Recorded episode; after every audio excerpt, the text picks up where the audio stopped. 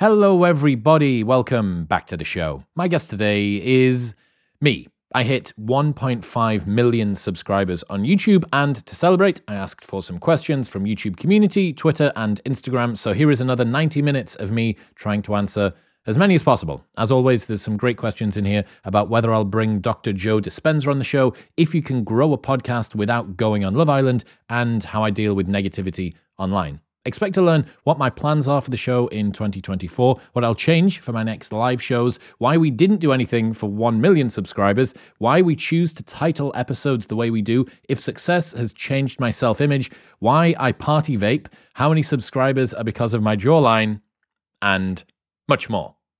All right, quick maths. The less that your business spends on operations, on multiple systems, on delivering your product or service, the more margin you have, the more money that you keep. But with higher expenses on materials, employees, distribution, and borrowing, everything costs more. So, to reduce the costs and headaches, smart businesses are graduating to NetSuite by Oracle. NetSuite is the number one cloud financial system, bringing accounting, financial management, inventory, and HR into one platform and one source of truth. With NetSuite, you reduce IT costs because NetSuite lives in the cloud with no hardware required. You cut the cost of maintaining multiple systems because you've got one unified business management suite, and you are improving efficiency by bringing all your business processes into one platform. Over 37,000 companies have already made the move, so do the maths and see how you will profit with NetSuite. Backed by popular demand, NetSuite has extended its one of a kind flexible financing program for a few more weeks. Head to netsuite.com slash modern right now. That's netsuite.com slash modern.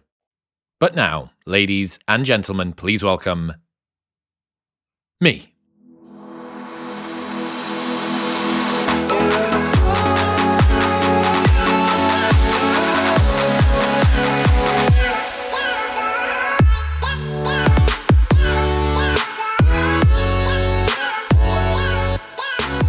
What's happening, people? Welcome back to the show. It is a 1.5 million subscriber Q&A episode. It's been a while since I did one of these. It's been a busy few months, so I apologize for the absence. But we got thousands and thousands of questions.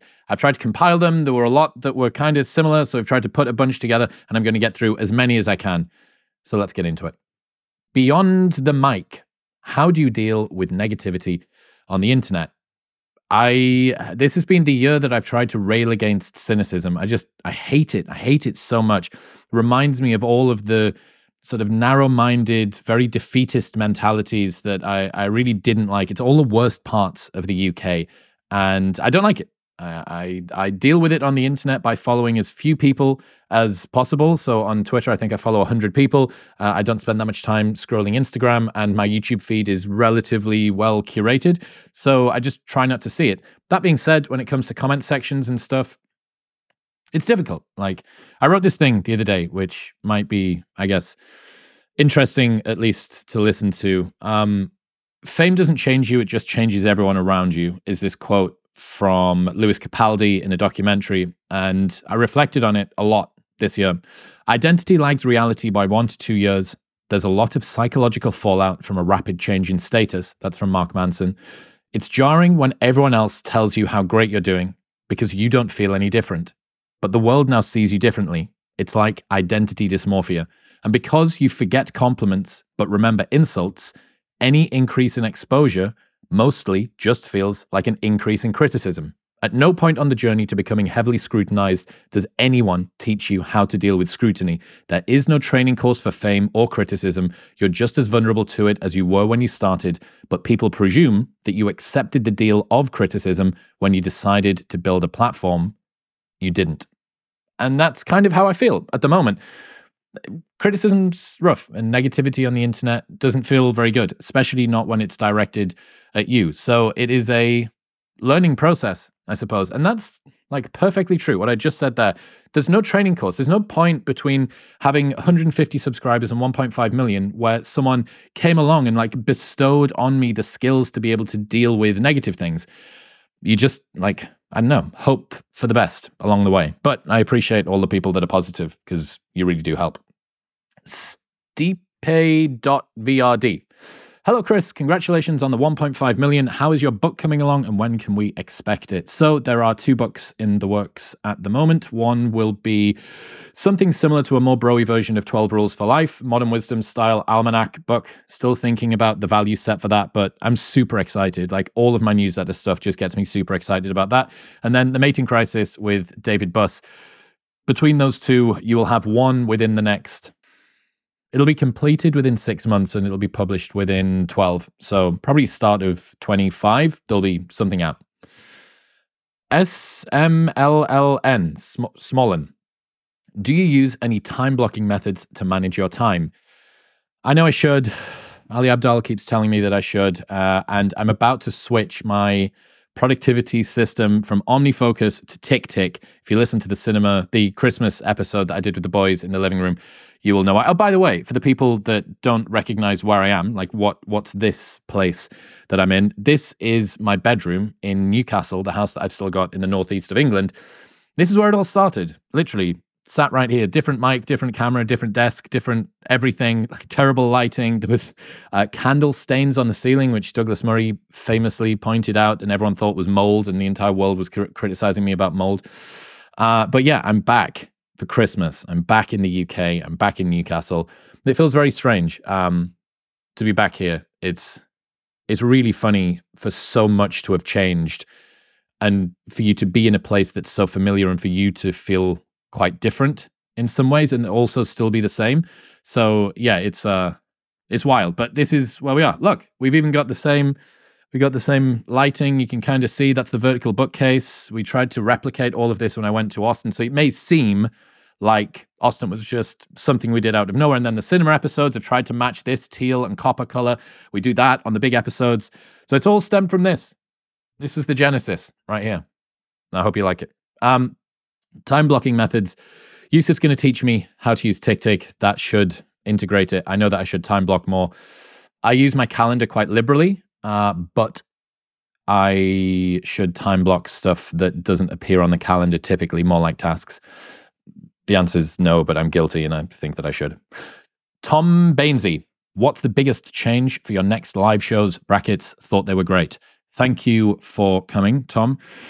Um, biggest change for the next live shows. I'd love to do some more production. It was as raw as it gets. It's me in front of a screen that's got my name on it, talking for 90 minutes and then doing a Q&A. So on stage on my own, which if you told me I'd done that a year ago, would have terrified me and still kind of did. Um, but I would like to add a little bit more production in, uh, some AV stuff, you know, uh, montages, uh, maybe even scenes from the stuff that I'm talking about. You know, if I bring up a quote or I bring up an idea or I bring up something, we could maybe illustrate that behind me or uh, even like cut to the episode and the point in the episode where I learned about it. That could be kind of cool. Love to integrate some music, some like touchy feely, ascending kind of things. But right now, I just want to like dial in my ability to feel comfortable on stage, especially to crack jokes and do bits and do comedy is a whole other ball game. But yeah, that's I'm just working on the craft for now. I think uh, we can add fluff and do all the rest of it when we try and do the the O2 in London or something big. But for now, just dial in the craft. Seesaw, Seesaw. Why didn't you do anything for 1 million subscribers? Fair question there. Uh, yeah, I kind of promised you guys a while ago that we would have this like really nice montage put together or that we would do something special. And being honest, the last five months, I can't remember when we hit 1 million subs, maybe five months ago. The last five months have just been unrelenting.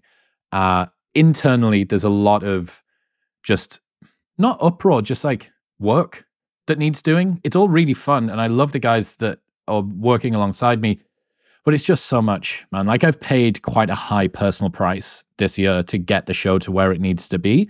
And that's largely been with very limited time off and a lot of travel and not much time to kind of chill and turn my executive function off. Um, so largely it's just because I didn't have time. And that sounds like a bit of a cop out, but we didn't. And given that we're now closer, way closer to 2 million than we are to 1 million, I will endeavor to do something actually special uh, for 2 million subs. I promise. I will try, I will try my best. Uh, furry puff skin 6585. Do you think that you still have some of the party boy character in you?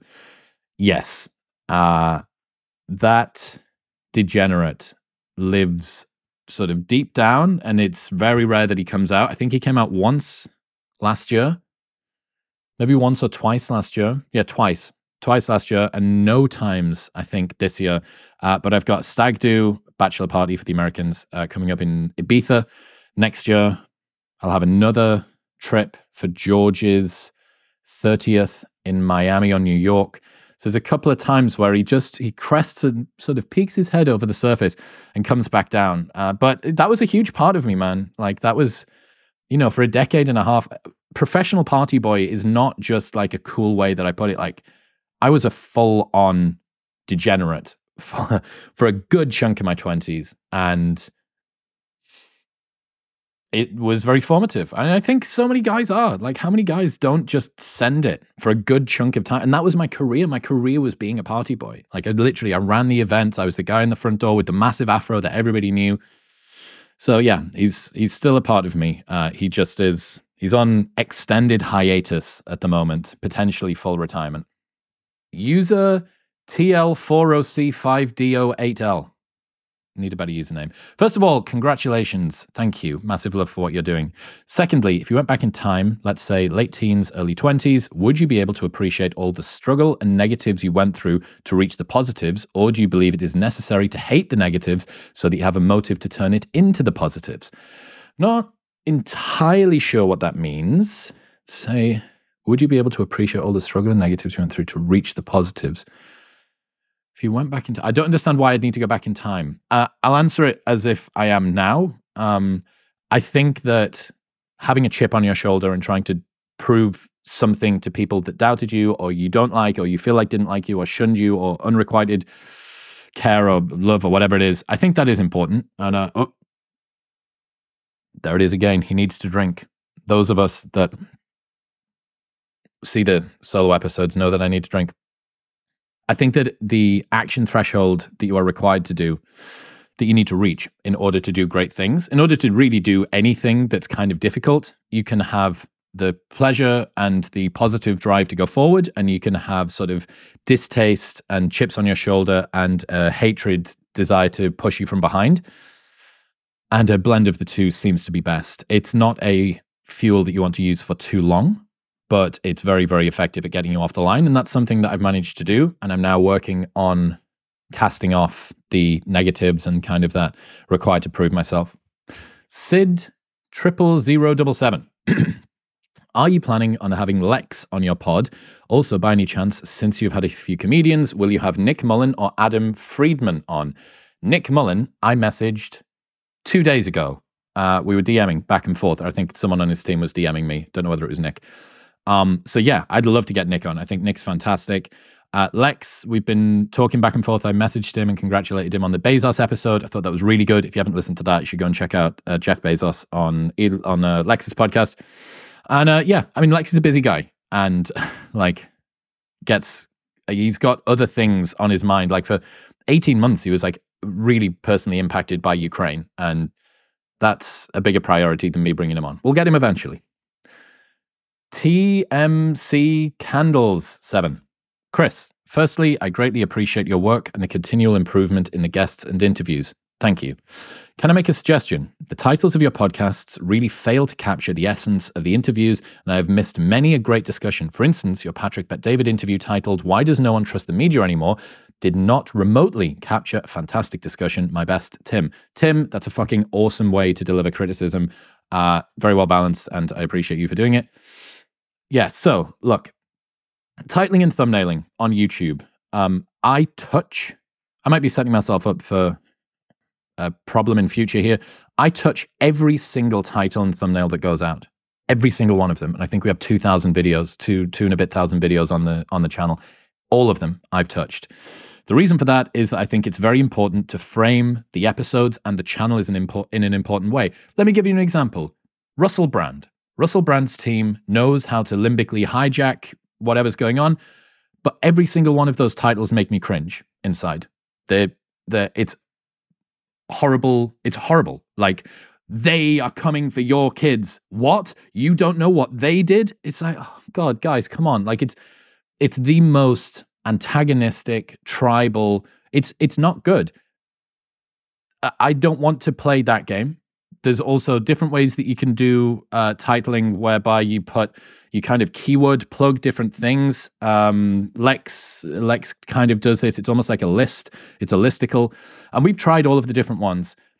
Ultimately, if you're not happy with the titles that we're giving, stop clicking on them because we split test things on the back end. We split test tons and tons and tons of titles, and we know which ones people click on. Now, obviously, there is a way that all of this could just end up toward like the Russell Brand limbic hijack thing, which we don't want to do. So we have it within confines. We have parameters of where we're going to allow the titles and thumbnails to go to. And beyond that, we don't take it there. But ultimately the titles are the, the titles and thumbnails are the things that people click on because we need to play within the game of the algorithm.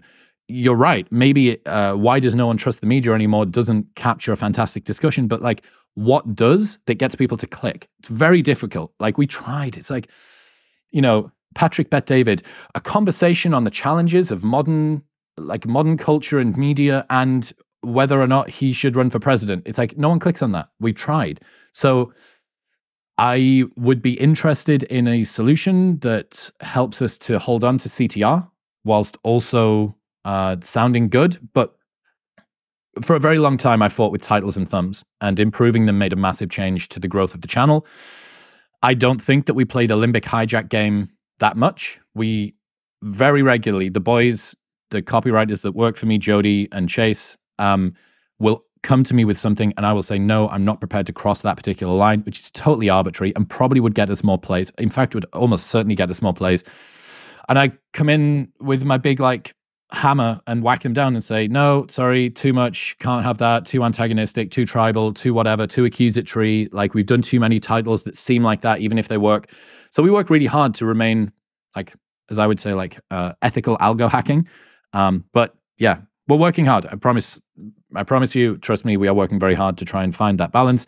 Um, and yeah, I guess just click on everything. Actually, that's a solution. Just click on everything. If you click on everything, then it doesn't matter what the title is. Uh, you don't need to miss any of them. Click on them all. Timax Fitness. What does a full day in the life of what what look like a full day in the life of of a Chris? Detail from the time you wake up until the time you go to bed. Do you exercise in the morning? Do you practice fasting before during a podcast? Do you split your work up into blocks a couple of times per day? Do you work during weekends? All right, try and blast through this quickly. Uh, wake up 7 a.m. in the gym by 7.40. I'll have had LMNT and uh, some probiotic stuff first thing before I leave. Train, get back, some sort of protein shake or some eggs, then sit down at my desk by 9 a.m we'll tend to catch up because the first video will go live at 10. So we'll check in on that, make sure that everything in terms of copy in the Slack channels are all sorted for that. Episode will go out. I'll be working through admin, having conversations, maybe some calls about 12 midday. I'll stop and then begin or like complete redoing prep for the guest. Then I'll record at about 4 p.m. That'll go until about 6 p.m., finish up. During that time, I'll have gone for walks, taken more calls, done more bits and pieces of reading, all the rest of it and then usually 6.30 go out for dinner with friends and then get back and bed by 10.30 that's most days.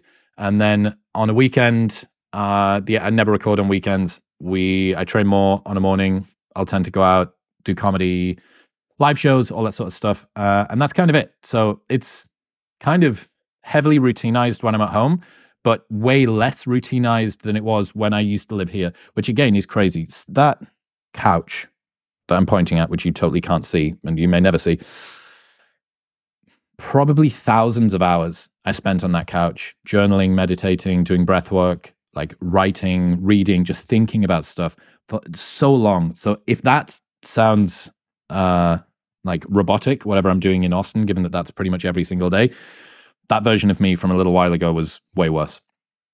Mercedes Alvarez 8379. I'm nailing it with the names today, by the way. Uh, when are you going to have BMTH on the pod? All right, bring me the horizon.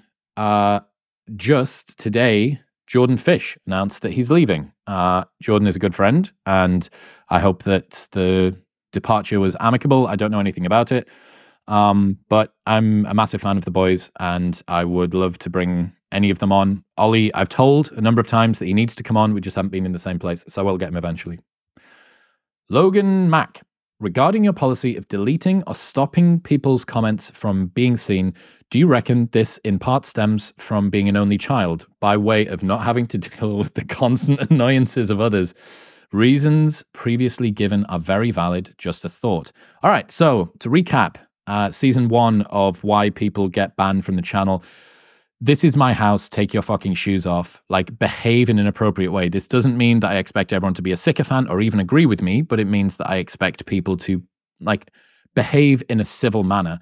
And if I bring some guest on the show and the comments are just filled with unthoughtful, stupid, like name calling that hasn't got anything to do with the episode, how many times do we go on and look at a two and a half hour, three hour long episode and based on the title and thumbnail, someone has already spewed some half baked opinion uh, using an ad hominem or like calling names or bringing up something which is unrelated and just being a dick. It's like, hey, guess what? This isn't a nice environment for anybody to be in. And that's not the way that I want it to be. Go someone else's channel. Like, I, I don't mind if you you only want to contribute to channels where you can brain fart out whatever you want uninterrupted at all times. That's not here. So that's what happened before. Do I think that this is my way of not having to deal with the constant annoyances of others? That's so interesting. And I've never thought of it before. And you actually might be right. I don't deal with frustrations very well. And when I want something to happen, if it's dependent on other people, I do find myself getting quite agitated pretty quickly. So, yeah, actually, I think that that might contribute to it a little bit. Um, but more so than that, I just want a really positive environment. What was the first question about negativity on the internet? Like, I don't want a cynical audience. And there's a button on the back end of YouTube that's called hide user from channel, I think it's called. And it means that that person can still watch, they can still comment, they can still like, but only they can see that comment and no one else can. And they're just spewing stuff into the ether and it's one strike and you're done. Like, that's been the policy for over a year now. And if you go on and look at episodes, there is still tons and tons of criticism. So it's not like we're getting rid of criticism, we're just getting rid of the people that were spoiling the party for everybody. And like, you know what it's like. You go onto a channel and you look at the top few comments, and if the top few comments are stupid, you're like, oh, this is like a really idiotic audience. I don't want that. Satchitsaini111. We need a video on your monk mode.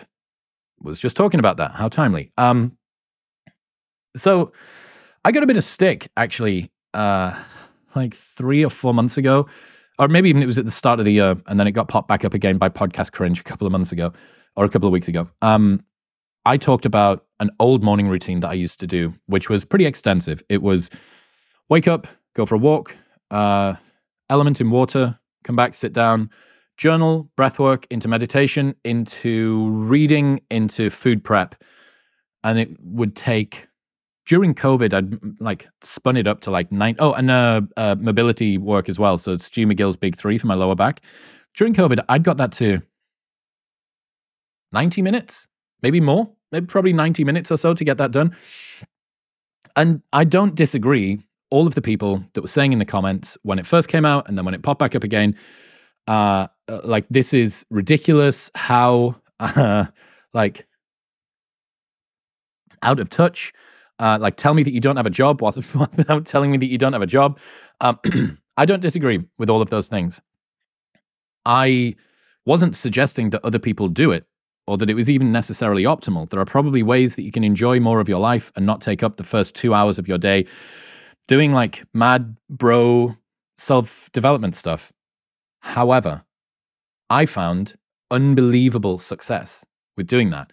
And I think it was maybe a counter to Party Boy Chris that had had his head up his ass for so long that he needed this like very intense pharmaceutical grade dose of introspection and isolation and in- introversion and all of that stuff to drive it home. So for me, consider it a compensatory mechanism. But for, you know, for a long time, dude, I'm looking down there and I can see the stack of journals that I completed, like 11 six month journals in a row that I completed daily, morning and evening.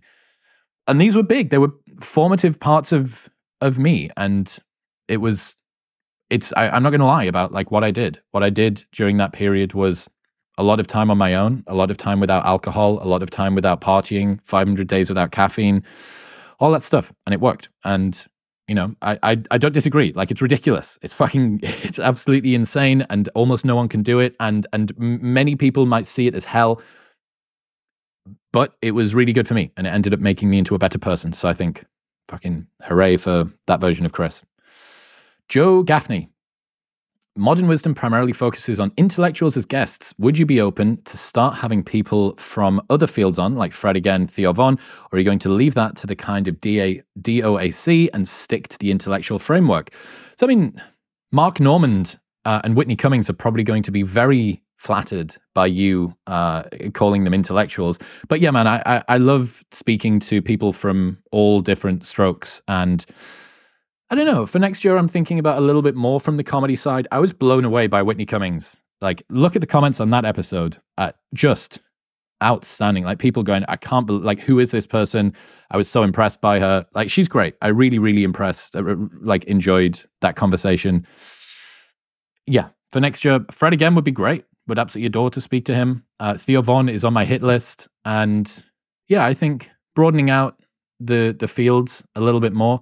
That being said, obviously, as you go up and up and up through those echelons, even for someone with a one and a half million YouTube channel, it's still tough. Like it's still this big like networking game, and the timing has to be right, and all the rest of it. So, no, yeah, uh, we'll be broadening out as we have. I think we've continued to broaden out quite nicely over the last six years, but I won't stop.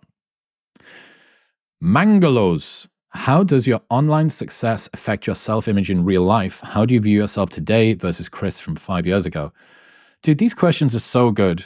Like the insight that you guys have from watching the show and then being able to work out some whole that's going to be interesting. Uh, you should be very, everybody that submitted a question should be very flattered because you, you come up with good questions. How does online success affect your self image in real life? How do you view yourself today versus Chris from five years ago?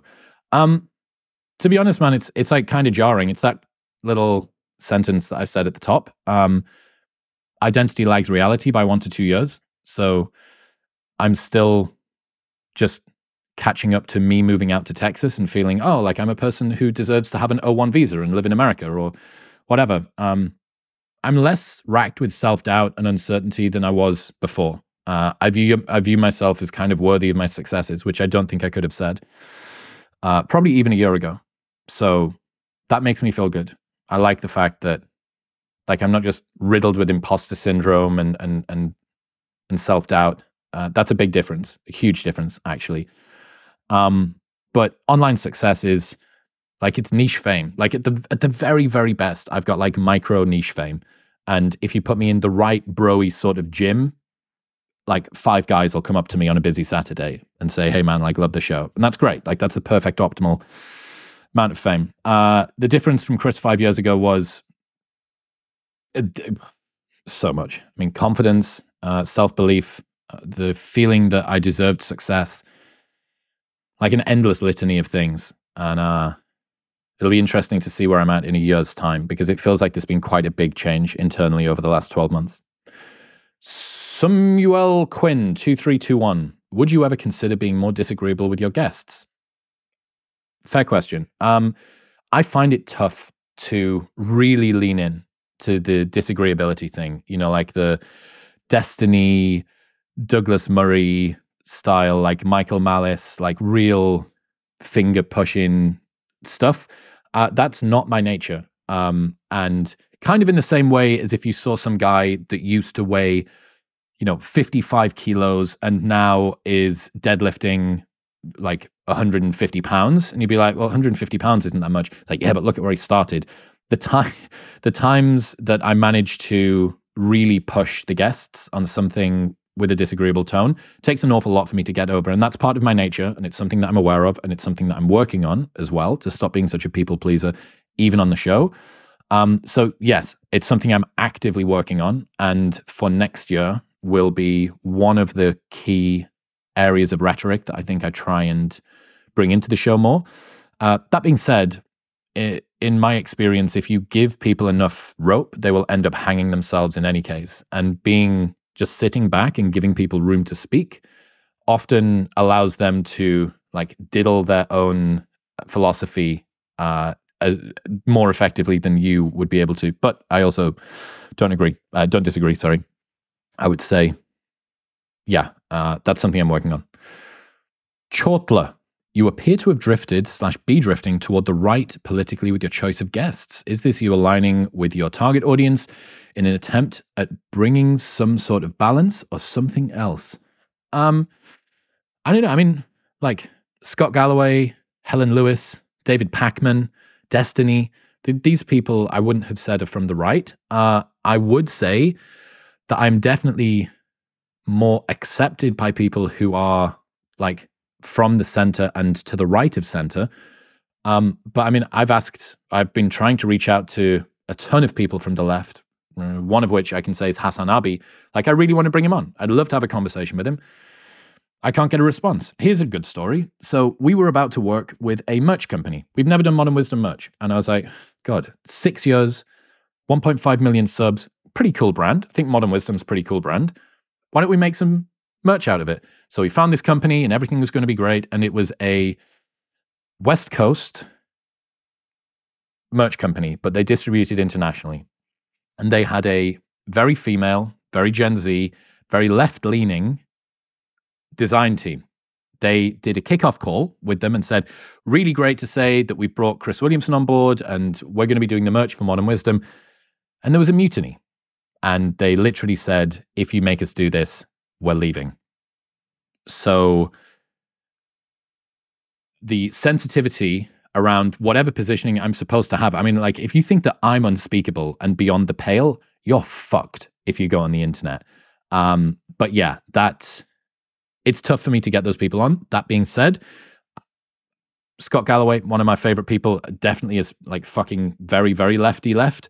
Uh, Destiny, the same. Helen Lewis was great. She was the Helen Lewis was literally the lady from GQ that like held Jordan Peterson's feet to the fire for two and a half hours. So I try and find balance as best I can. Robert Wharton, 2394. I ask this with no hater vibe, but why, why did you choose to make an unhealthy energy drink your business venture? Well, I'd be interested to know what you mean by unhealthy because it's got zero sugar, it's got natural colorings, it's got natural caffeine. It's got the methylated version of cobalamin, which is one of the B vitamins, which is more easily absorbed by our body. It is completely evidence backed, and I will go toe to toe with anyone in the evidence based community on the formulation of it. What I presume that you're talking about is the fact that we used ACE K as the sweetener.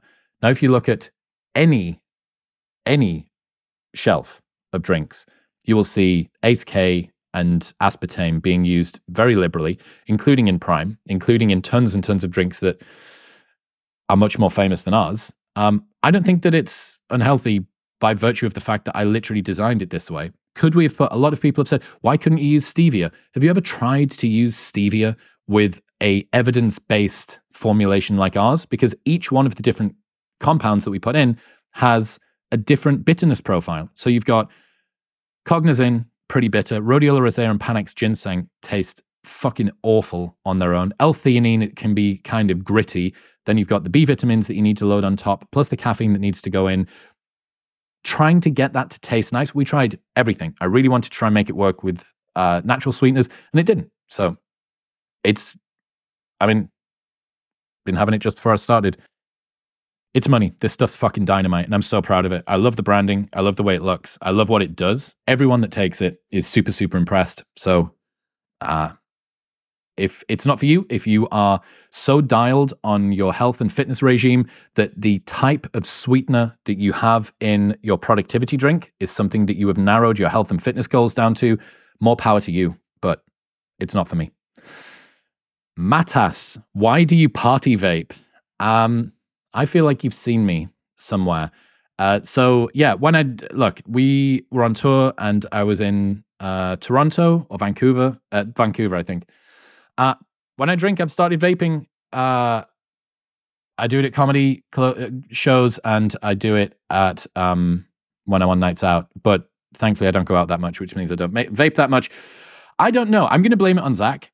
Zach vapes, and when he's got one around, I always grab it off him. That being said, I'm thinking about doing uh, sobriety for all of 2024, which will also fix the vaping problem. But I don't know, largely because it's fun and because whoever it was, degenerate Chris, party party boy Chris, is still in there uh, somewhere, and I've got to get my fix. You know, if I stop doing fat lines and hard drugs, party vaping is like the PG equivalent.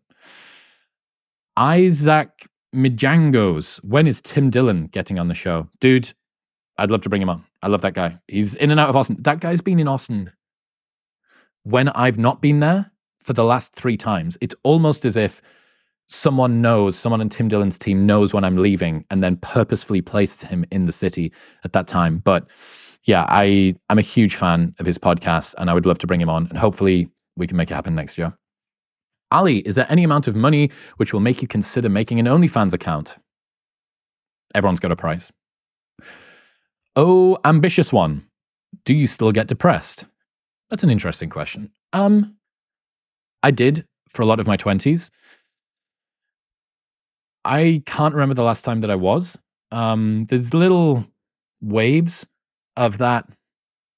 Those thought patterns do sometimes burst above the surface a little bit, but it's been a long time. Like proper, proper depression for me is laid in bed, can't leave, make excuses, stop doing things, order shit food, don't open the curtains, stay on phone all day or watch screens, nap at least twice, three times, don't leave, go to bed that night, run it back the next day.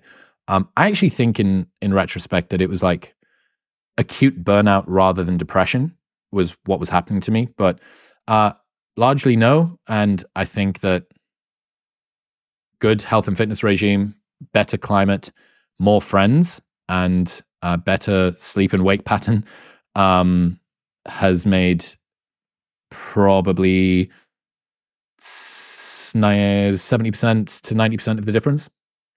D1 and only. What next? Um, good question, I guess, going into 2024. So, book is going to be a priority for the first six months of next year. Um, I really need to just get my head down and get that written because once it's done, then I can, you know, get back into other things. Don't let the show drop. Don't take my eye off the ball. There's so many different things that you know, opportunities and why don't you do this? And we could get you as an advisor and here's an investment and here's a company that we could start and why don't you do a course on that? And we could do this thing with some partnership with this company. All of those things are exciting, but they're not the main thing. And, you know, if you've downloaded my reading list, you'll see that one of the top five books is Essentialism by Greg McKeown. And being an essentialist, i.e., focusing on the vital few, not the trivial many, doing less but better, is easy when you have fewer things available for you to do than time to do them in. Because you can say yes to everything and still feel like you've got spare time. Now the bar stool has been flipped upside down, and there are more things that I could do with my time than time that I have to do them in. And each potential thing for me to do is like the best thing that I've been offered ever, over and over and over again. Uh, so it's hard and uh, a skill set that saying no to things is a skill set that I'm still having to develop. So what next is book for the first half of next year. Uh, keep doing the show, continue to bring on interesting guests, continue to shoot in a beautiful manner. Uh, the cinema stuff I adore. I think we've really captured uh, a part of the market and, and like a part of the internet from that kind of didn't exist. Like no one was shooting things in super high quality like us. So I'm going to continue to spin that up. Um, that's kind of it. Like if I get to the end of next year having written a book and just not stopped my caliber for the show, that'll be great. From the outside, that doesn't look like much, but from the inside, that's still an absolute shit ton of work. And then actually, I would like to do to start releasing a bunch, like a suite of different courses. So we've been talking about monk mode and like me sitting on this couch and stuff. There was a very particular sequence of things that I went through in a very particular way that I did it I searched for a long time to find the best in the world for breath work, the best in the world for meditation, the best in the world for journaling, the best in the world for reading practices and mobility practices and spinal rehab and training and all that stuff. And if there'd been a one stop shop for me to find that in, it would have made my life a lot easier. And they say that you should make products for the person that you were a few years ago, and that would have been great for me. So maybe I'll start to do something, but I don't know. Like even the like the idea of doing courses and things kind of gives me a bit of a an ick. But then I also think that's just because of the way that other people talk about it online, rather than the actual value uh, offering that it brings. So I'll get over that. Maybe that. Uh, interesting things you should know about. What are your New Year's resolutions? I haven't done them yet. This is December 22nd, and I haven't done them. So I will sit down next week and do my annual review, which you can get at chriswillx.com slash review for free. Peter Wall, how long have you been a CIA plant? I think I've upgraded. Oh, CIA plant is like way high. I'm I'm probably controlled opposition. Michael Malice has this hierarchy of the different ways that uh, the different ways that glowing experts ascend or something, and it's like I, I'm pretty sure I'm controlled opposition, or maybe I'm not. I'm probably not interesting enough or important enough to be controlled opposition yet. Artur Godelski, you always talk about your single child past, social anxiety, being bullied. How have you transitioned from that to running nightclubs? That always bugged me as weirdly unlikely. Uh, first off, always talk about that. Interestingly, I didn't talk about that before David Goggins' episode. That was the first time that I really opened up about being bullied and I think, and that kind of real social anxiety stuff that I had in the past. So it's interesting that that seems, at least to you, like it's been a it's like a mainstay of who I am because to me it still feels like a very recent uh, revelation that I've decided to kind of open up about myself. Uh, transitioning from that to running nightclubs, yeah. Um, there's a few people that have like, oh, this guy was obviously popular in school because of either the way he that he looks or the job that he like pivoted into. Um, I don't know, like skepticism around my origin story. Uh, maybe I should take it as a compliment that uh, I, I seem so well balanced now that there's no way that I could have been like a total like neurodivergent degenerate autist in in school but i promise you and if you ask any of the people that i went to school with they would they would back me up. Um how did i transition from that into running nightclubs? I guess i saw the opportunity to be someone that people needed and if people need you it's kind of the same as them wanting you and even if people didn't want me but needed me to get a vip band that manifested as me being accepted by the world and being uh, being given validation and being given a like a, a place of belonging in some way. Uh, so that pivot, and also don't forget, for almost all of my childhood years, I was on the outside of social networks looking in. So I was observing and working out how different things moved and why people did things the way they did and how they moved between different that's what a club promoter does. A club promoter looks at social networks and works out how to manipulate them so that you can get people to go to a different event. Who's the key tastemaker within that? The only difference between being popular and unpopular with that is can you get in can you like play the social game the social dynamics game of actually being able to communicate and as soon as you've got that down you've got this massively increased level of attention and precision uh, and focus that you have on why people are the way they are, which I think is still largely why my obsession with human nature on the podcast, evolutionary psychology, all of that stuff is still here. Connor, how many of your subscribers are because of your jawline? Yeah, this has become a bit of a meme online. Someone, a bunch of people have had pops at me on Twitter about this. It's very interesting. It's a very interesting criticism given that the show is bigger on Spotify than it is on YouTube and you can't see me on there. Uh, I mean, look, I've chosen to do a thing which is the least flash, least showy. Like I'm doing it with a top on. Uh, I'm cropping this above the arms. Like when people meet me in real life, they're like, "Wow, dude, like you're like less of a skinny bitch than I thought. Like you're a bit more jacked than I thought you were."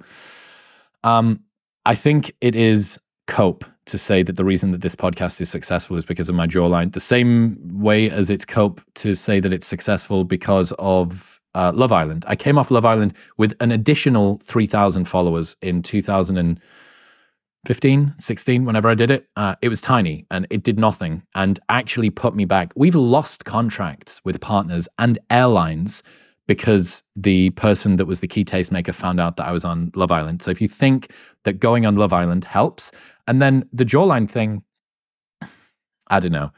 If you think that Jordan Peterson gets seduced by me doing a like model face at him, uh, you might be unfortunately surprised. Jean Luc Picard, is it okay to put Nikes in the washing machine? Thanks. Sure. Let's say yes. I've managed to thread the needle of never doing my own washing pretty much. I can do it, but I choose not to. Uh, and I'm 35. So my advice is work out a way where you don't need to do your own washing.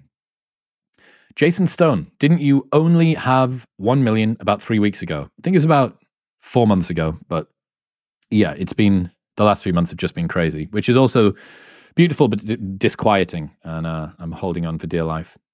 AL, the dating advice for gurus online seems to boil down to just be successful, bro. Given that women rate 80% of men as physically unattractive and 50% of men are below average intelligence, what's the advice for those 40% of men? That's interesting the bar is set unbelievably low. Like the average American man is obese, divorced, and with less than 1K in the bank. That is a very, very low bar. Uh, I think that the internet over indexes on objective metrics of success and doesn't account for what happens in person. You will see regularly people and guys that are charismatic, funny, sexy in person batting way outside of their league if you were to just look at them from an online perspective. Basically, I would say don't overthink what the internet says because the reality of dating for almost everybody, if you talk to people that aren't terminally online and ask them about their dating experiences and then talk to the people who are terminally online, these two don't spend all that much time getting close. That being said, it is there are some genetic uh, like truths uh, that are rough to get around. But again, dude, if you go to the gym three times a week for a year, you're probably in the top percentile of all fitness people on the planet. If you spend 300 bucks on a relatively okay wardrobe with some blacks, some whites, some navies, and some grays, you're probably better dressed than most of the guys that you're going to walk past. Like the bar is so fucking low. So the dating advice from gurus online boils down to just be successful, bro. It's like just try a bit and you will already be probably a six or a seven out of 10. Sabin Dahal, who is the man with the most insane work ethic that you have known? Hormozi. Obvious answer.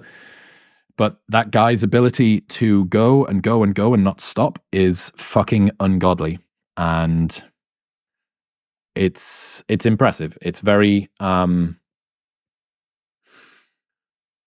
it's admirable to see uh, and also uh, largely unrealistic for most people to achieve. Uh, ham, cheese, lettuce, mayo sandwich. Uh, question Why the F did you start selling a snake oil tonic drink?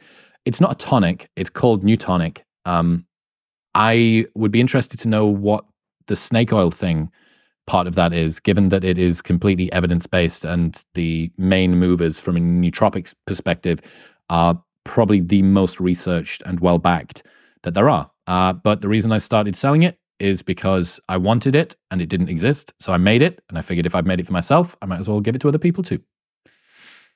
Fran Coperez 167. Why haven't you brought in an expert in metaphysics or spirituality like Dr. Joe Dispenza or someone like that? Or you just don't believe in these things, please, it's an honest question. Greetings from Venezuela. Greetings to you too, Franco Perez. Uh, I love how I don't know whether it's Google Translate or just kind of a an unnecessarily formal way um, of of putting stuff across. But I love how like please, it's an honest question. It's like so like unnecessarily uh, nice in the way that it's done, uh, just in case he like offended me. Uh, and meanwhile, there's like armies and armies of people on uh, hide user from channel just like spewing bullshit. Um, I am a massive fan of Dr. Do, uh, Dr. Joe Dispenza, and uh, I am trying quite hard to bring him on the show. So, if your metaphysics and spirituality is aligned appropriately, if our astral realms have worked in sync with the retrograde of Venus, you may get him sooner than you think. J Road Dog one. More African Americans on the show, please. Sure, suggest some. I would love to bring some African Americans on. Speaking of that, not sure if you saw, um, people kicked off about Spotify's uh, top 10 shows uh, not being sufficiently ethnically diverse. And there was a bunch of people putting ninja emojis. Uh, ninja, I think, is referring to how many African Americans there were, or people of African descent, we can put in a politically correct way. Uh, where are all of my ninjas at? Was a question that was asked. Super top comment, loads and loads and loads of people. And it's like, if you actually look at it, Steven is like, I think Ghanaian mother or something like that. Jay Shetty isn't white. Uh, the chick that does the TED thing is, pre- I'm pretty sure she's Asian. So all of the people that were like, this isn't sufficiently representative, like it's full of white people. I wonder how Steven and Jay and the TED lady feel about being like, ah, white people. Funny. Peraltissima. If you had a son, what would you name him? I like Red Rising, and the lead protagonist in that is called Darrow. I think Darrow's a fucking dope name for a kid. You're not having a loser if your son is called Darrow. Like, it's impossible to grow up and be called Darrow and not be an absolute stud. So, Darrow. Arpitibala. No question, just a suggestion. Make a different channel for clips. It gets messy. I've seen many creators making different clips channels and chips channels getting more views than the main one. Clips channels getting more views than the main one. Um, you have, but that is survivorship bias. And if you look at all of the other clips channels that are part of other like moderately successful podcasts, you'll see that they get dog shit plays.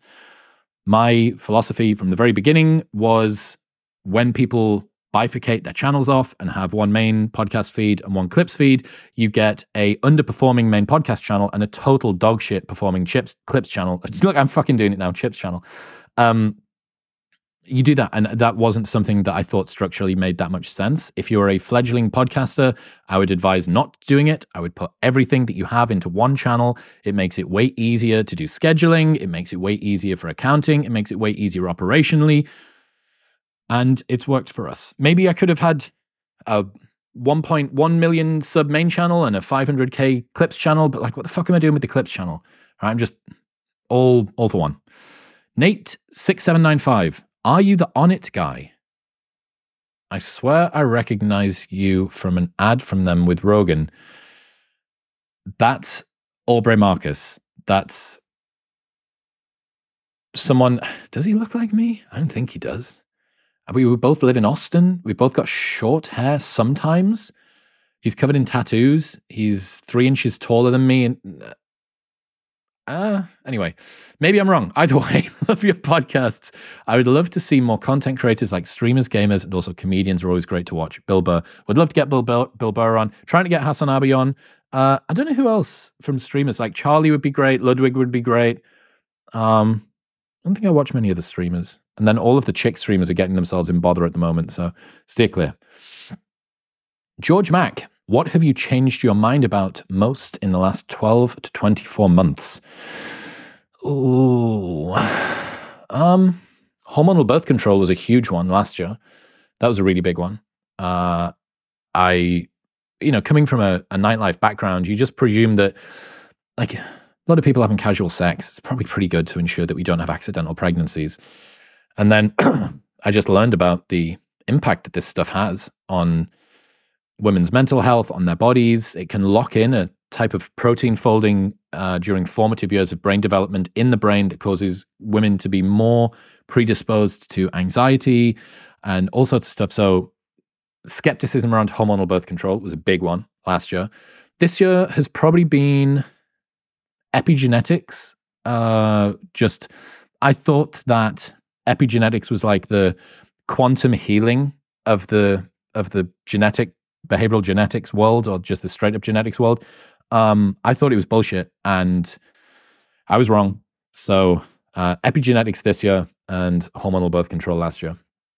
Simon Evans, could you have achieved this success without leaving the UK? No.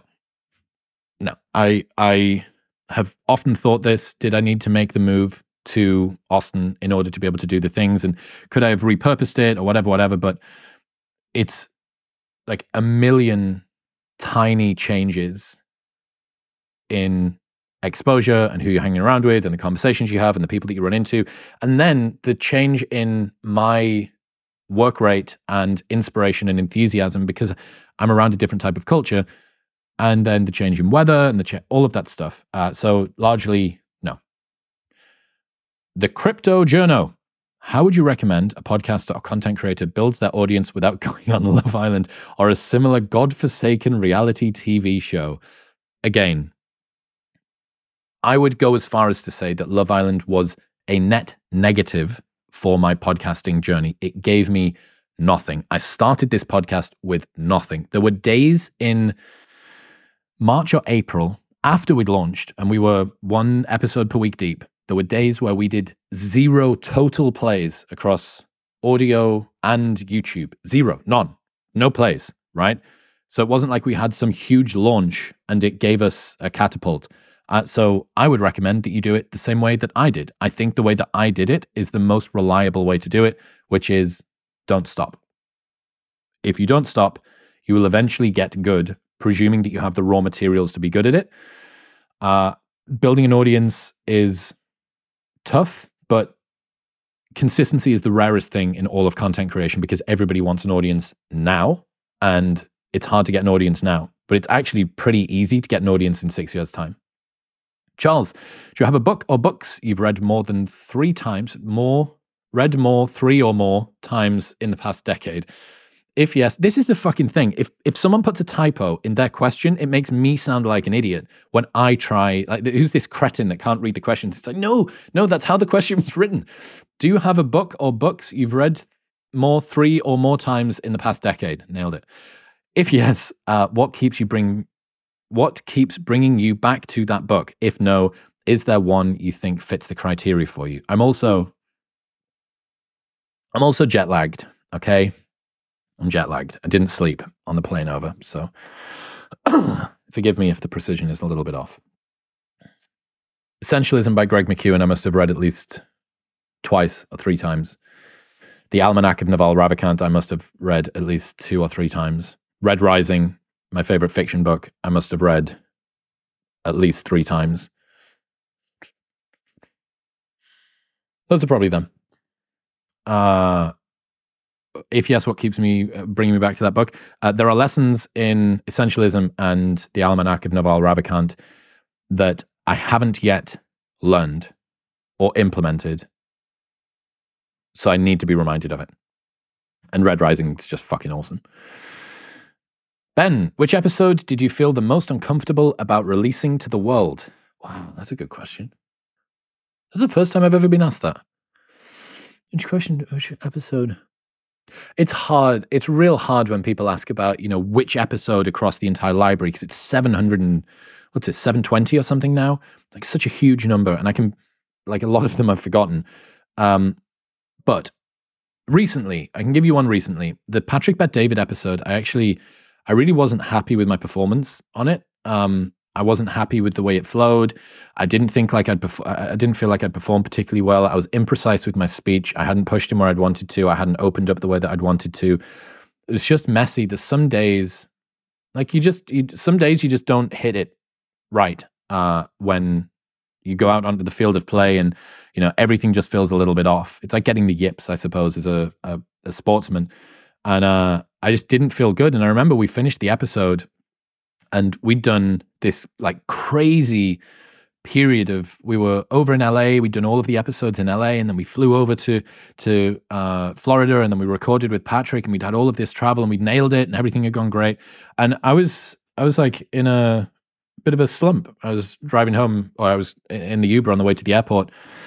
No, just feeling a bit disgruntled with myself and I had to take myself to one side and have a little word. And I texted Dean and told him, and he was like, "Dude, like, I don't know what's up. I don't know what you mean. Like everything seemed to go great as far as I could see." And I was like, "Yeah, I know, but it, it's not my best, and it could have been better, and all the rest of it." So not for any particular reason other than I wasn't happy with my performance on the episode, that PBD one. Um, still, you know, I'm sure it listened great, but if you go back and listen to it, see if you can pick up on me shitting the bed a ton of times cognitively. The Zen Master. My feeling of pure passion and my feeling of pure emotional pain seem to be indistinguishable. This started after I really leveled up in my efforts. I can't tell if I should lean into it or be cautious with it. Do you know what this is? My feeling of pure passion and my feeling of pure emotional pain seem to be indistinguishable. Wow. That's very interesting. Uh, I am hesitant about giving this. Sounds like it could be the beginning of schizophrenia or bipolar disorder or something. So I'm like hesitant about giving uh bestowing any bro science to someone that might need a more educated eye. My sense is always to try and investigate without leaning into it a little bit more before you lean into it too much. Because if you lean into it too much, there is no undoing that. So maybe do, I would focus on some journaling and I would ask yourself questions about like, what is it that's causing the emotional pain? What is it that's causing the passion? Where does the passion come from? How can I bifurcate these two out? And just ask yourself some questions. Sit with a bit of silence and see what comes up. Uh, hopefully, what you should be able to do is use that passion to if if pain and passion feel the same way, you basically don't have pain anymore. If you can just alchemize anytime that the pain arises, that's just passion. It's like the um it's Whitney Cummings thing. She says, uh, no, sorry, uh fucking God damn it. Who does dumpster fire? Who does dumpster fire the podcast? Fucking Who is it? Fuck. This is see. This is jet lag. This is jet lag for you. Anyway, I'm not nervous. I'm excited. Is the tagline that uh, that name's just not going to come to me. I'm going to bail out. Uh, I'm not nervous. I'm excited. Is the same as I'm not in pain. This is just passion, and you should be able to repurpose it. God, see, that's that's another one. Just not enough sleep. Shit the bed. Steve Cardos Cardoso, what are some mantras you regularly return to? Um, this is what hard feels like from Alex is fucking brilliant. Like, did you expect that the thing that you're trying to do, this great achievement that you wanted to do, that you were going to be proud of, did you expect it to not be hard? No. All right. This is what hard feels like. And it just repurposes any time that you encounter challenge or difficulty from this is a bug to this is a feature. It's the entry price that I decided to pay when I wanted to go and do this thing. So that's probably been one of my most common this year. Simon Duthwaite, what gets you to 3 million? Honestly, bro, like if I don't put my foot in my mouth, which again, like I did this last year. I said uh, maybe the exact same episode or something similar, a question about like what's your plan for 2023. And I said, I want to fist fuck the internet I wouldn't bet against me. Um, really, it's all mine to lose at the moment. I think like everything that we touch seems to go relatively well, and I can. I have the team. We need to develop the team a little bit more. I need a chief of staff and like some other things so that I don't need to be involved day to day quite so much. But we have the team in terms of raw materials. We have the platform. We have the brand equity. I have the skill set to just grow this thing essentially infinitely, I think. Uh, and the only thing really that can take it down is me. So if I'm looking back on this in a couple of years' time and thinking, you idiot, why did you do X, Y, or Z that caused you to be totally cancelled and stop? Then so be it. But I, what gets me to 3 million is just me continuing to do the thing that I've always done. And that's what I intend to do. Marcus Philipson, will Neutonic ever be available in Sweden? Dude, we are trying to roll this thing out globally as much as we can. We're out of stock again. Like this, I had to get this is a good story. I had to get George to bring this puppy. He bought 10 cases. That's a good friend. Buy 10 cases of your, your buddy's uh, new drink. He brought two up yesterday. So I got my friend to buy my product off his own back separately, then bring it to me, then leave it at my house so I could drink it. That's like the best like uh, arbitrage opportunity ever. Uh, but yeah, we're going to try and get it everywhere. Being able to create sufficient product is proving really hard because the demand is super high, but it'll be there soon. light blue truck, light light blue truck. Do the English accent when alone, or is it just a bit?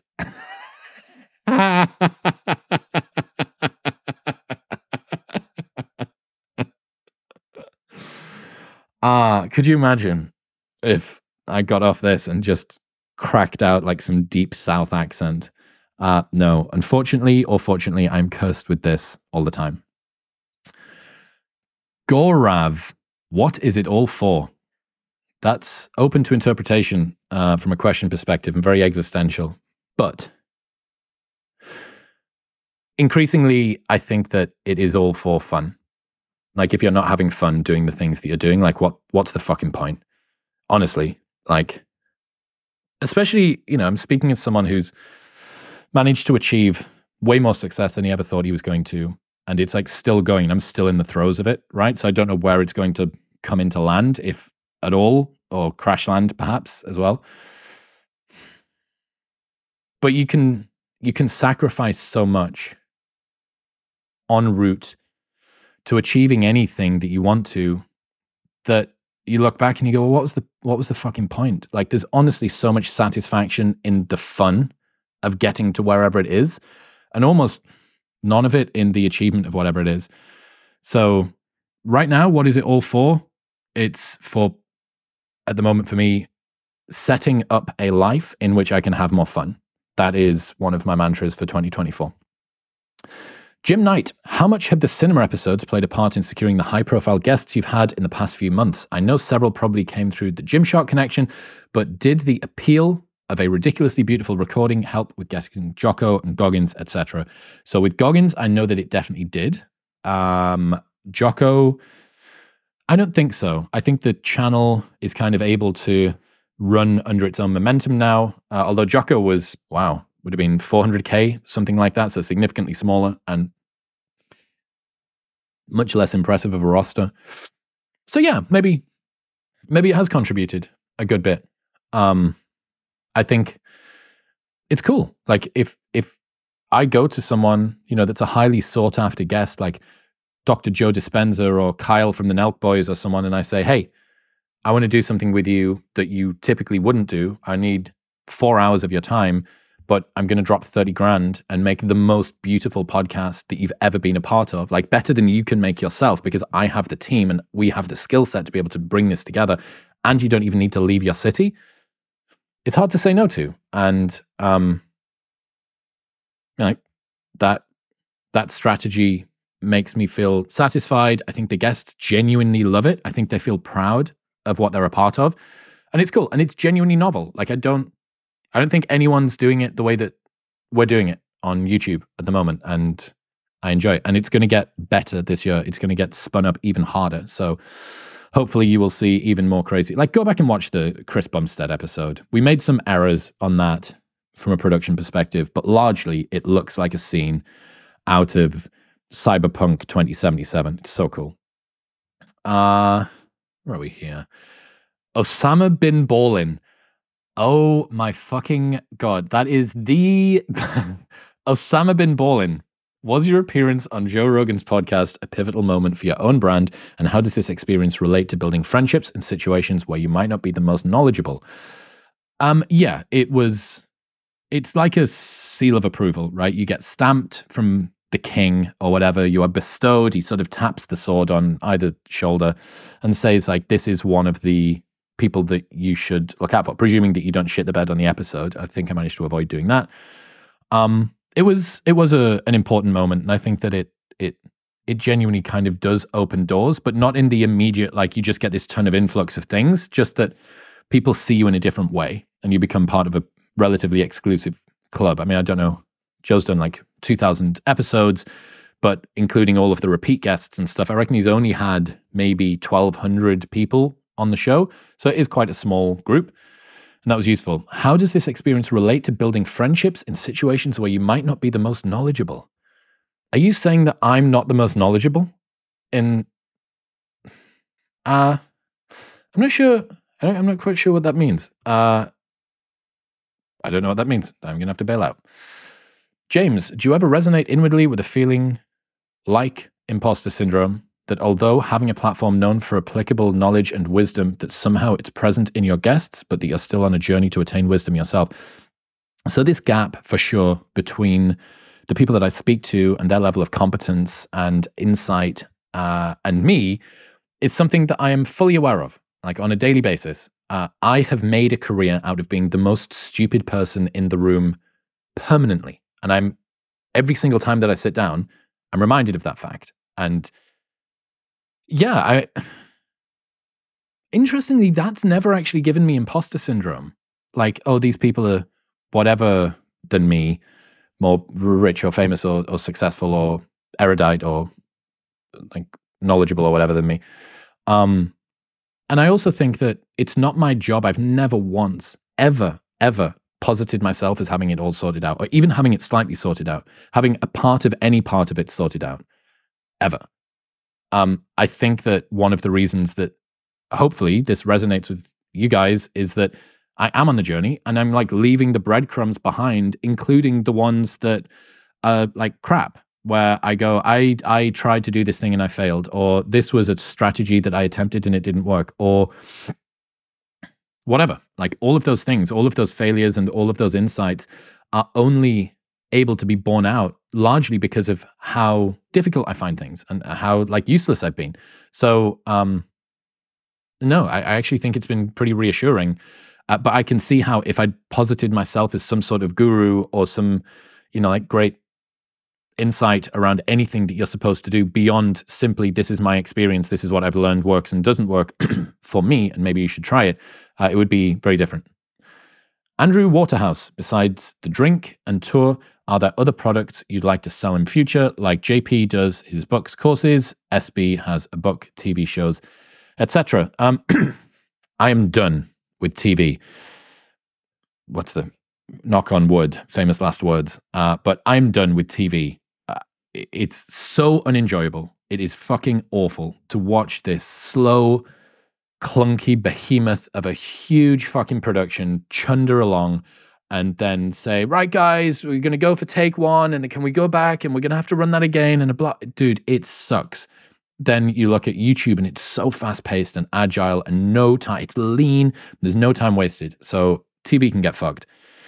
Um, Jordan books courses. So book, yep, like I say, by the start of 25, you will have something that I'm very proud of and I'm really excited about.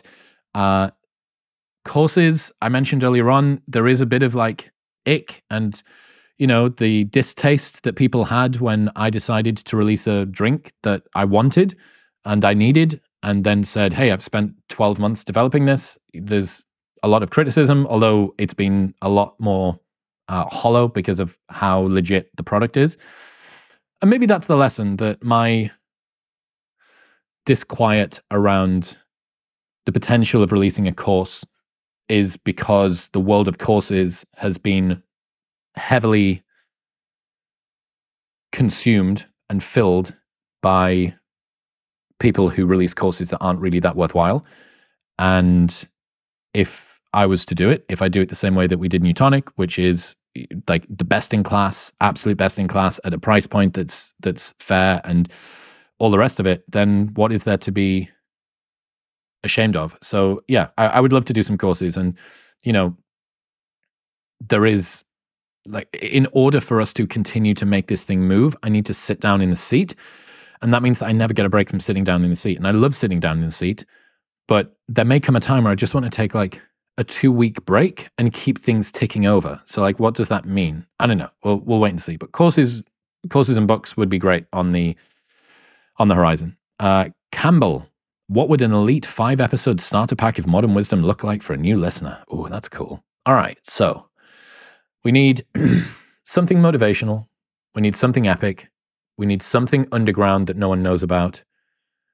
Probably need a story from left field so I would say it would be a disservice not put Goggins in. So I think Goggins is the first one. I think any Gurwinder Bhogal episode as the second for Human Nature Insight. I think maybe Hormozi 2 uh, from just like a straight up uh, motivational human nature standpoint Uh, Rory Sutherland 2, the one that I recorded when I was in Dubai, is just outstanding and one of the funniest episodes I've ever done. And I want like a story based one. I did an episode with the guy that the Mauritanian was written about. Um, and it's basically just a 90 minute monologue of him explaining his situation. So that's your five episode starter pack. That, that's kind of difficult to work out. Bo Sanderson, how do you find that you were able to be more curious, specifically on a topic that you want to learn about, but isn't particularly as exciting for you as another topic? How do you find that you are able to be more curious? I'm not entirely sure what that means, but for me, it's just internal. Like I, I can't stop myself. I want to find out everything. I want to find out why the sky is that color and why the bird moves in that way and why that person uses their left hand, not their right hand, to eat cake and all of the things. I want to know them all. And it's a blessing and a curse. Um, when it comes to trying to make yourself more curious to learn a topic which is less exciting than another one, my advice, unless it's for a degree or a course that you kind of don't get to choose, is bin off the other topic, which isn't as exciting, and just focus on all the exciting ones. That's the simplest solution. Boy Wonder, do you work out your jaw muscles with one of them chewy things to look like that? Uh, no, and I'm pretty fat at the moment. Like I'm one of, I mean, the fattest, slowest, smallest that I've been in uh, probably ever. Like since I was maybe 24 or 25. So, uh, again, I, know maybe if the the internet's correct, uh, if all that you need to do to build a podcast is just use one of them chewy things to work your jaw muscles. Uh, but no, um, that being said, I think it's Jawzrsize. I'm pretty sure that they kind of illegally used a video of Andrew Huberman talking about either them or an analogous product, and then uh, maybe they had to do a cease and desist. I feel like Huberman and them got in, got in bother for some reason, or Andrew sued them on some shit. I don't know. What Sven? What is something that everybody in the productivity in the productivity slash business believes will get them success, but is completely wrong. Hmm. So I think that there's an over reliance on leverage, and I've seen this in the content creator world, and it's something that I'm also uh, as the revenue from the show allows me to finally not need to just do everything myself. It's something that I'm very cognizant of myself too. When everyone read the Almanac of Naval Ravikant, they believed that leverage was just the most important thing, that you can force multiply your inputs to outputs through code, media, labor, capital, whatever the other one is. But what it caused lots of people to do is take their eye off the ball and take that eye off the main thing, which is the most important thing to them. So they started to outsource and try and get leverage on the main thing that they do. For instance, there are like three things that I need to get right. I need to choose the right guests, so I can't outsource the guest booking uh, uh, process, or at least the guest selection process, I suppose. I need to have a great conversation, so I can't outsource the research process. And it needs to be framed right to get people to click on it on the internet. So I try to touch, as I said earlier on, I touch all of the titles and thumbnails that go out, at least almost all of them. So those are areas in which leverage is really hard for me to apply, but they're also the most time consuming, right? If I got someone else to do all my guest booking, or someone else to do all my research, or someone else to do all the titles and thumbs, I'd free up 20 hours a week, 30 hours a week, probably. So I understand why people are tempted to do that but it's also the exact wrong place to do it. So, leverage used in the wrong way to get people to extract themselves from the most important thing that their business does. That's what it is. Francisco Eramuspe. How has the growth of your social media influenced changes in your personality or thought processes? That's an interesting question. So, I guess, you know, depending on where you came in from, uh, there's uh, questions from Twitter here, from YouTube, from Instagram. Um, depending on where you came in from, you have a different view of like me or what I do. Uh, there's some people, I found this out the other day. There's tons of people that subscribe to my newsletter that don't even know I did a podcast. Literally don't know I did a podcast. They just like the writing or hated the writing and just like to hate read it. I don't know. Uh, so it's it's nice. It's very flattering for people to come up and say nice things. Um, it's made me a little bit more skeptical in a way that I wish I could stop about whether new people have my best interests at heart. Um, and again, it's that thing from the very top where I was like, no one teaches you about how to deal with scrutiny or fame or criticism or, or attention or any of that stuff. People just are more interested in you and you don't know how to deal with it. And you become skeptical of whether or not they have, what, like, why. And you think back to a previous version of you, and what you think is, well, this person wouldn't have been interested in the previous version of me. So the only reason they're interested in me now is because they want something. And maybe if they want something, that means that they don't have my best interest at heart. And that means I should be skeptical of them. And that is kind of a dangerous mindset to get in, I think, because you want to assume the best from people, especially if they're being nice to you.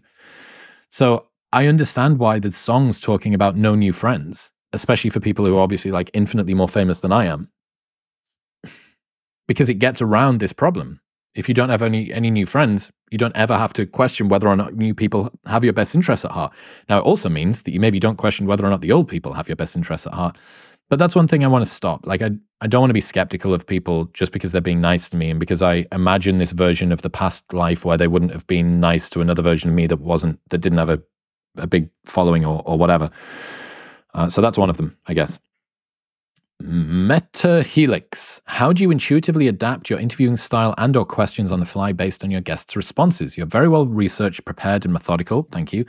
But sometimes achieving the optimal conversation flow is challenging, like Peterson. Yes, Jordan is uh, like boxing a southpaw a little bit. Although in the last one he was very disciplined. The second episode I did with him, he was it was way more southpawy, and we were talking over each other, and it was messy, and I didn't, I wasn't as happy. But the most recent one flowed pretty much perfectly. Like if you're ever having a conversation, you can see this when you're really, really attuned with someone. The, the quantum healing people would say that like you're vibrating at the same level or whatever. Um, it's if you're having a conversation and you're able to get single words into their sentence that were the word or an analogous word to the one that they were about to use, and then they continue the sentence. Awesome.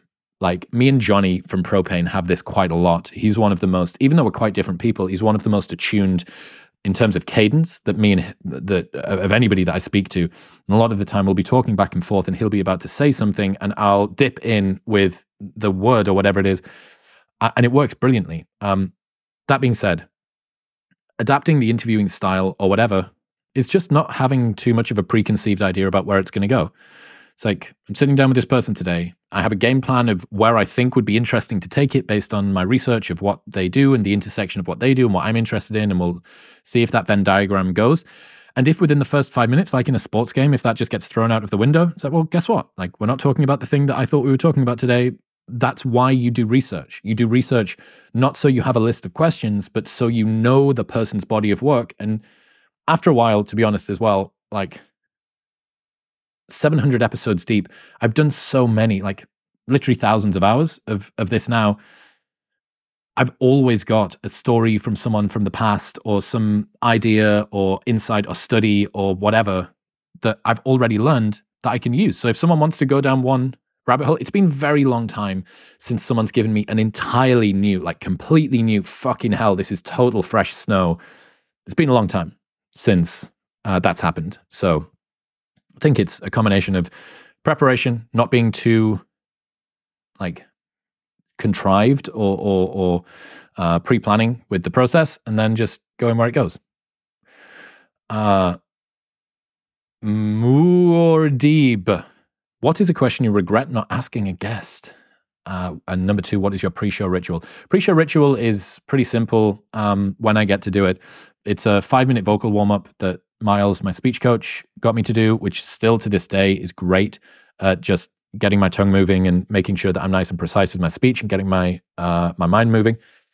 Um, usually, don't eat for about two hours before, if I can because it makes me a bit more sluggish. Another one of the reasons that I'm not doing too well today. I'm like looking through the cupboards in my kitchen in Newcastle for something that isn't my housemate's that he needs or massively out of date. And there's like Weetabix. So I'm like fueled by poor sleep, Neutonic, and Weetabix today. Don't know whether you have Weetabix in America. Anyway, it's a pretty elite cereal, but probably not great if that's all you've had.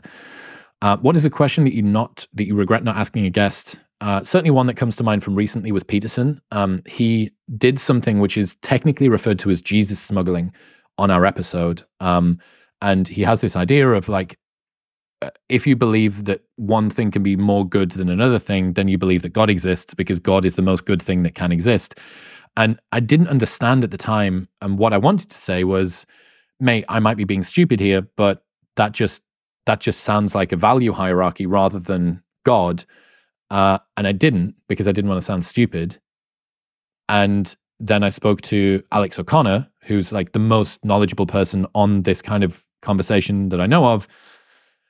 And he just said, that's exactly the question that you should have asked. So I regret not asking that because I didn't want to seem foolish. Uh, Chris Lepoidevin Hi, Chris. How rewarding does it feel, given the problem you've described before about your friend conversion rate, that a lot of people you interview have become good friends? Interviewed, uh, illustrated well in your recent conversation with Rob Henderson.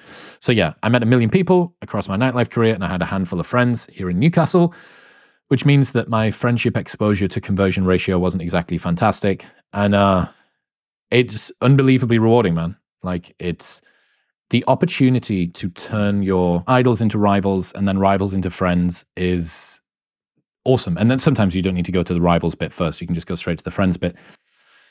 But look, I it feels great. Um, you basically get to create your own social network. You're like, who do I want to be friends with? Well, that's a person that I respect, and that's a person that's interesting. So I'll just try and invite them on my podcast, and maybe they'll become friends with me. So yeah, it's it's awesome. Hi, Chris. Which Joe Rogan episode features the layers of paint quote that you frequently refer to? I think it was mine.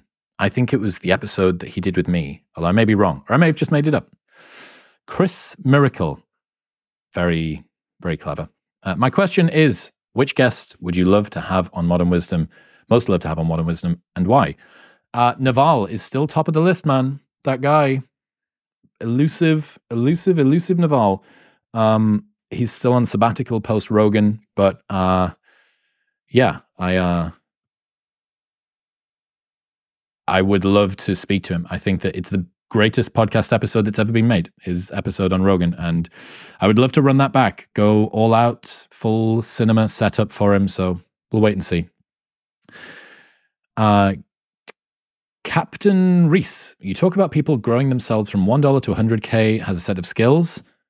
It is has a set of skills. I've been fucking diddled by a bad question again again. But then going to 10 million type frame, what skill sets do you think you will have to learn to adopt to get to to be to get to? I'm going to have to bail out of it. I mean that to get to 1 million subs, we're already at 1 million subs. We're, I'm moving down. I'm moving down. Sean Spooner, Mark Manson says that identity lags reality by one to two years. So, in some ways, you're the Chris with 247,000 subscribers who hasn't yet interviewed Jordan Peterson or Jocko Willink or David Goggins. You haven't done a sold out tour or launched Neutonic or been on Rogan. With that said, how are you finding the blistering pace of change in your life right now? Does this new reality feel like reality yet? That's a great question. Um, it feels kind of like it. It is pretty disquieting. It's like, you know, when you get to the top of a roller coaster and you sort of everything gets weightless and you do this, it feels a little bit like that. Um, but I'm getting used to it. Uh, and the, thankfully, I've got people around me that kind of keep my feet on the ground. And also, it's so much easier to be like this type of like niche internet fame because you don't see it in person. And I can also see, having done the live shows, how as a rock star you become completely detached, or maybe a comedian, you become completely detached from the world because, all right, well, all of these people just adoring thousands and thousands of people. Whereas, you know, what's 3,000 comments on a YouTube video? Like, it's a lot of comments, but it doesn't hit you in the same way that 3,000 people turning up in a theater and talking to you does. So, yeah, um, reality is unreal in many ways, but I'm getting used to it. Ben, Rogan Part 2 happening next week. Uh, it wasn't, um, but I'd love to go back on. Um, I'm very, very hesitant about suggesting to Joe that I come back on. That is like a thing that people do. Hey man, like I'm back in town and why don't we like get an episode recorded? That makes me feel quite nervous to do that. But yeah, I uh I think hopefully next year that would make me very happy. Des, do you get nervous before recording a podcast? Um, it's very rare. Now, last time was probably Sam Harris. Um, and that was a little bit, it arose and then it went away. And that was mostly because he was late. Um, I think he was like 15 minutes late. And in the 15 minutes I was waiting, it like started to spin up a little bit. Uh, but yes, I've managed to largely get rid of that of that nervousness beforehand, which is just, you know, the undeniable stack of proof that you are who you say you are. And it worked well. Uh, Matt Oldfield, tipping in the US. I'm actually in Bahamas, but I understand same protocol. You have tax and 15% service added to your printed bill, and then below you were offered to leave an extra gratuity service, which you write in there with the pen that they leave. Is it customary to leave an extra tip? Unfortunately, Matt, yes, it is, and it is any less than 15% is usually seen as a bit of a snub. Uh, 10% is basically like a you've curled one out in the middle of the restaurant, uh, and I typically try and go for between like around about 20%. Seems pretty, pretty, pretty right. All right, I'm going to round it out there. Ladies and gentlemen, I appreciate you. Thank you um, for all of the subs and all of the support. This is the end of 2023, and it's been the craziest year. And I have no idea where we're going to be in 12 months' time, but I know that I'm still going to be doing this. So thank you very much for tuning in. Peace.